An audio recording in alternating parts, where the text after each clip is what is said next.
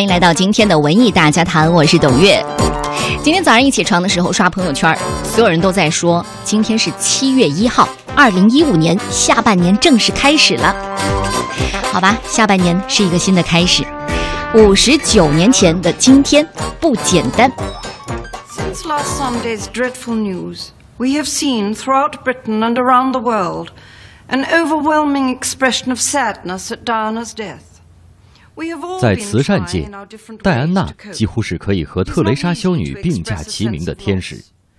她资助筹建了二十多个慈善基金会，出访过北非、印度、安哥拉、巴基斯坦等贫困地区，被联合国授予人道主义奖。她的公益善举颠覆并且拯救了英国王室高高在上的冰冷形象，被英国首相布莱尔盛赞“人民的王妃 Oh, I'll see you next weekend. The one after. Well, if that's what the palace have decided. It's still possible you might be queen one day. I want to help people. ”。戴安娜，全名戴安娜·弗朗西斯·斯潘塞，一九六一年七月一日出生在英国富有的伯克家族。六岁时父母离异，跟随父亲和祖母长大。从幼师毕业后，在幼儿园任教。一九八零年与王储查尔斯订婚，一年后他们在伦敦圣保罗教堂举行了一场备受瞩目的世纪婚礼。据说二十四年后，当年婚礼上一块发霉、长毛、泡在酒精里保存的蛋糕，还被拍卖出了二百三十四英镑的价格。拍卖师说还能吃，吃的时候喝两口酒就感觉不到异味了。也许，戴安娜的命运正如同这块蛋糕，在不适合自己的地方度过了漫长的日子。两千零五年四月九日，查尔斯与卡米拉低调结婚。他们在温莎市政厅进行了民事注册，只有二十八位最亲近的皇室家庭成员出席了这一个简短仪式。然而，无论英国的皇室多么低调，这些事情仍旧引起了全球的广泛关注。原因很简单，因为它牵扯到了戴安娜。一九九五年七月查尔斯王储在接受 BBC 电视台采访时承认，他欺骗了戴安娜，因为他和卡米拉真心相爱二十多年，和戴安娜的感情无法弥合。四个月后，戴安娜主动接受 BBC 采访，承认与詹姆斯·休伊特有婚外情。半年后，戴安娜和查尔斯正式离婚，戴安娜不再是王室成员，但保留王妃的头衔。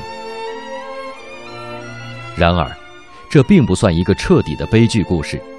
戴安娜有勇气斩断荣誉和权势，结束一段皇室婚姻，这是在长久忍受不被爱的剧烈反抗，也是基于对自我需求的清晰认识和救赎。在英国这样一个保守的社会下，离婚、绯闻、七个男友，这既冒犯了皇室的尊严，又冒犯了社会整体风气。然而，戴安娜知道，这是她真正的需求。需要爱与被爱，需要一段有感情的关系。赞颂戴安娜的人说，她改变了英国王室，甚至改变了英国人的性格习惯。因为她，英国人不再羞于寻求精神和情感上的援助，开始习惯于身体的接触。今天的王室和三十年前相比，确实开放的令人吃惊。女王不仅公布自己的电邮，还张罗自己的博客。王室成员对于自己的公众责任和公众定位也更加积极。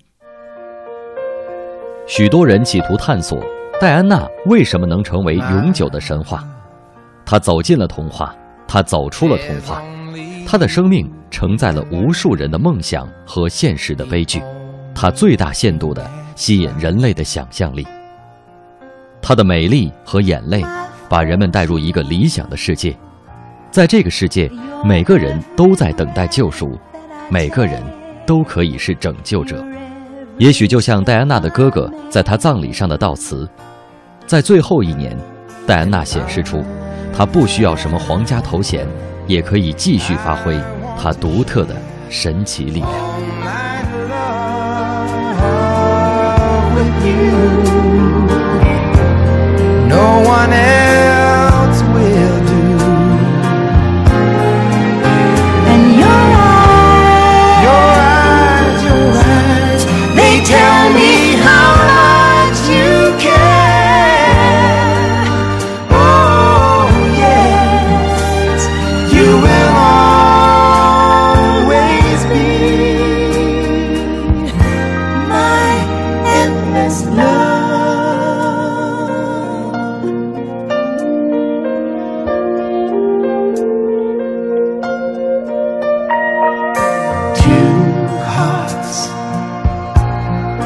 Two hearts that beat as one. Our lives have just begun. Forever,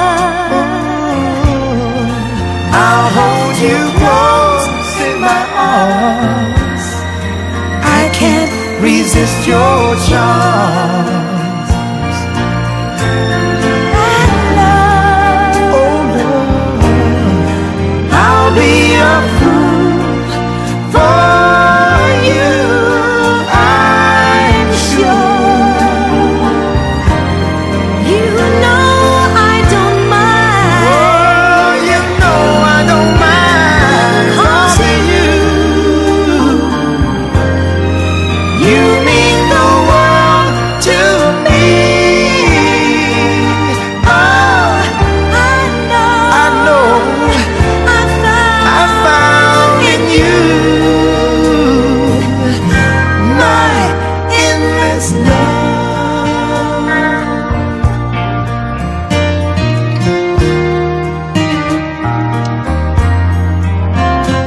还记得英国民众为凯特王妃和威廉王子新生的小女儿压住的新闻吗？